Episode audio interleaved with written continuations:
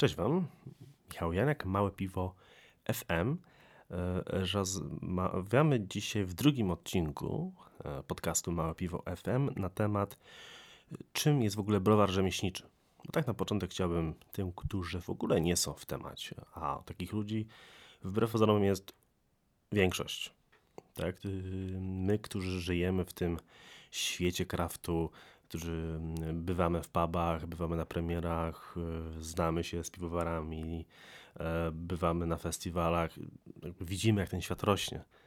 E, natomiast ten świat poza tym światem kraftu, którego ciągle możemy ściągnąć do siebie, jest ogromny. Dlatego myślę, że popularyzowanie cały czas wiedzy jest pier pierwszą i najważniejszą funkcją każdego blogera, vlogera, podcastera, dziennikarza piwnego właśnie popularyzowanie, a no, ciężko nie popularyzować tej wiedzy, no, zaczynając w ogóle od początków i od definiowania pewnych standardów, które być może są dla nas już oczywiste, a może nie do końca. Dzisiaj właśnie browar rzemieślniczy i właśnie, że być może pewnie definicje są nie do końca e, nam znane, e, najlepiej prezentuje, że nowo powstałe stowarzyszenie, stowarzyszenie, piwo, stowarzyszenie browarów rzemieślniczych w Polsce, mm, tam Polskie Stowarzyszenie e, Browarów Rzemieślniczych, e, we wrześniu już zeszłego roku na, na spotkaniu zdecydowało się zdefiniować, czym w ogóle jest browar rzemieślniczy. Inicjatywa bardzo potrzebna, konieczna, patrząc na jednak funkcję tego stowarzyszenia. Poza jakimś właśnie jakąś funkcją popularyzatorską, ma być to, już staje się pomału stowarzyszeniem faktycznie, które będzie reprezentowało środowisko, środowisko piwowarów domowych, nie, proszę, nie domowych, rzemieślniczych, to jest inne stowarzyszenie, e, które będzie no, jednak rozmawiało z władzami, które nie oszukujmy się, patrząc na to małe środowisko, może nasz cały ruch e, kraftowy no, zniszczyć jedną ustawą. I więc bardzo, bardzo dobrze, że takie stowarzyszenie jest, no a takie stowarzyszenie, żeby dobrze pilnowało interesów a przynajmniej większości browarów, znakomitej większości, mam nadzieję, browarów, jeśli nie wszystkich, no musi mieć jednak zdefiniowane, kim jest e, ten piwowar rzemieślniczy, e, kim jest browar rzemieślniczy. No i jest stowarzyszenie zaproponowało w listopadzie już oficjalnie pewną definicję browaru rzemieślniczego, którą zostawiło do dyskusji publicznej. No i jako e, bloger ex-vloger, tudzież teraz podcaster, że tak się wyrażę o sobie samym, no może dziś podjąć e, zgodnie z ich zaproszeniem e, pewną dyskusję na temat e, tej definicji. I definicja mówi, co następuje. Będą miały być może niektóre sformułowania w nawiasie, żeby nie komplikować. Zatem browar rzemieślniczy Browar rzemieślniczy to podmiot produkujący lub zlecający produkcję piwa, wszystko jasne, który jednocześnie jakość produktu stawia na pierwszym miejscu. W procesie produkcji piwa używane są przede wszystkim tradycyjne surowce piwowarskie, woda, słód, drożdże, chmiel oraz najlepsza i najbardziej aktualna piwowarska wiedza. Browar rzemieślniczy jest znany z ludzi tworzących piwa. Piwowar lub osoba odpowiedzialna za produkcję są znane z imienia i nazwiska i są osiągalni dla klienta końcowego i zazwyczaj te osoby również reprezentują browar na zewnątrz. Browar rzemieślniczy jest innowacyjny.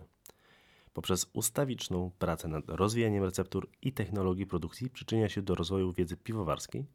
Browar dba o merytoryczne doskonalenie i samodoskonalenie swojej załogi. I browar rzemieślniczy jest również niezależny. Nie jest powiązany osobowo e, lub kapitałowo z innym podmiotem produkującym piwo, nie będącym browarem rzemieślniczym.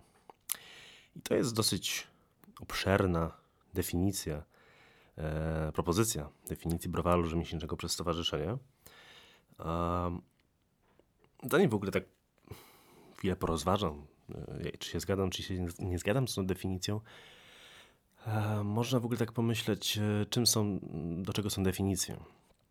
Hmm, oprócz definiowania masło maślane, e, to raczej myślę o czymś takim, czy definicje mają że definicje mogą być włączające i wyłączające, tak? Czyli albo robimy coś bardzo precyzyjnego, mm, które no bardzo specyficznie określa, co jest czym, albo no, robimy definicję no, bardziej szeroką, e, gdzie jest pole do dyskusji, gdzie jest pole do pewnych wariacji.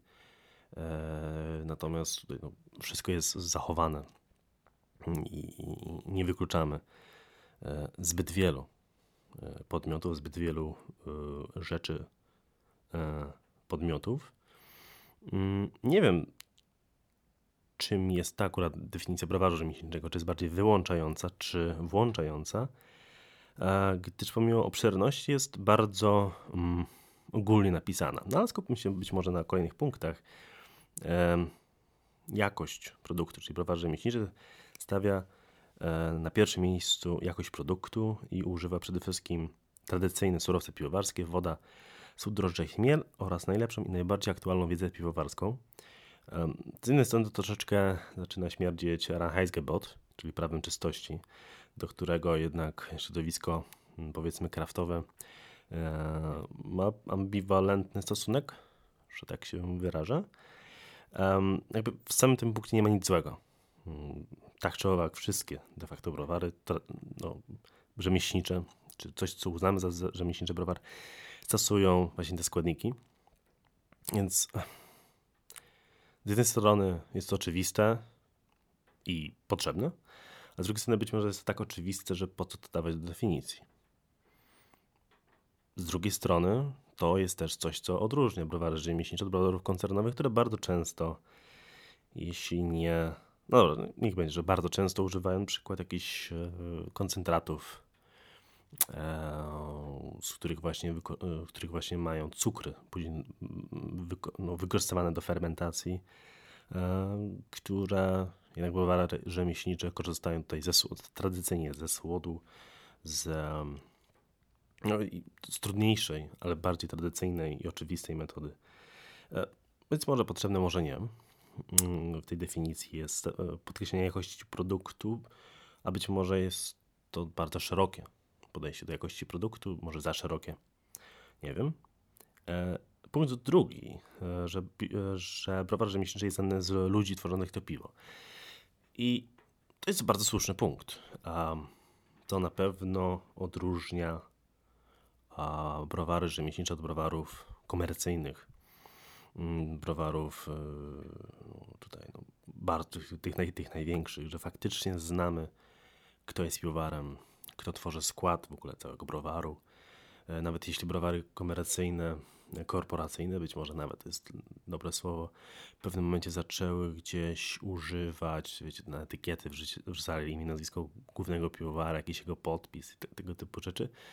No to to nie jest to samo, jak możesz przyjść na festiwal, na premierę piwa, przybić sobie piątkę z piwowarem, pogadać mm, na spokojnie, pełna otwartość. Więc jest to fajny punkt. Chociaż z drugiej strony, jak chcę pomyśleć, um, to już były w historii browary, których piwowar na przykład przez jakiś czas nie był powszechnie znany z powodu po prostu e, prawnych. Nie mógł się jeszcze ujawnić. E, było to tajemnicą Poliszynela, kto waży to piwo dla tego browaru, natomiast no, oficjalnie on nie był jakby podawany. Zatem czy ten browar, który jest jednak no, fundamentem naszej sceny, w takim razie byłby browarem rzemieślniczym? czy też w tym momencie byłby tak zwany wyjątek. No ale po co od początku robić wyjątki, jeśli można być może bardziej szeroką definicję zastosować? Z drugiej strony, no, no rozumiem ten punkt, on jest fajny. Nie wiem, czy on jest potrzebny definicji browaru rzemieślniczego, no ale od tego właśnie jest dyskusja. E, browar rzemieślniczy jest innowacyjny. Um, czyli poprzez ustawiczną pracę nad rozwijaniem receptur i technologii produkcji przyczynia się do rozwoju wiedzy piwowarskiej. No to już jest zdanie odnośnie doskonalenia i samodoskonalenia merytorycznego. Um, to jest chyba punkt, który dla mnie, według mnie, jest najbardziej zbędny w ogóle. Um, dlaczego? Ponieważ no, wedle mojej wiedzy to każdy browar jest innowacyjny. E, czy jest to browar rzemieślniczy, czy jest to browar e, komercyjny, czy komercyjny, korporacyjny, e, czy jest to browar po prostu ogromny, bo każdy musi się dostosować do zmieniających się warunków materiału, tak? Słód, albo to, co jest później robione ze słodu, zmienia się co roku. Chmiel jest inny, Mm, trzeba też dostosowywać bardzo często wodę. A drożdże, no, najbardziej chyba istotne, o czym powiem w kolejnym odcinku, e, składnik piwa też się, to jest żywy organizm, on się zmienia. Zatem jakby niezależnie od browaru, jeśli tylko nie jesteś partaczem, a tym możesz być zarówno jako rzemieślnik, jako, a także jako główny piwowar w browarze wielkim, to tak czy owak musisz sprawdzać swój produkt, musisz go dostosowywać do zmieniających się warunków i dla mnie przez to ten punkt definicji jest w ogóle niepotrzebny. To ja rozumiem założenie, e, natomiast jest tak ogólne stwierdzenie, jest tak ogólne pojęcie, jest tak oczywiste też, um, że dla mnie jest to jest zbędne akurat w tym punkcie, e, w tej definicji. No i czwarty punkt, że browar, e, mistrz jest niezależny, czyli niepowiązany osobowo lub kapitałowo z innym podmiotem produkującym piwo, nie będącym browarem rzemieślniczym. Jest to z jednej strony bardzo ważny punkt, być może najważniejszy z tych czterech, które tutaj definicja porusza, a jednocześnie jest, nie wiem, chyba logiczny sprzecznie. Sprzeczny logicznie. Mm, bo jeśli pomyślimy, że definiujemy coś, tak? Czyli coś jest zero-jedynkowe, albo jest, albo nie jest. Albo coś zaliczamy do browaru rzemieślniczego, albo nie zaliczamy.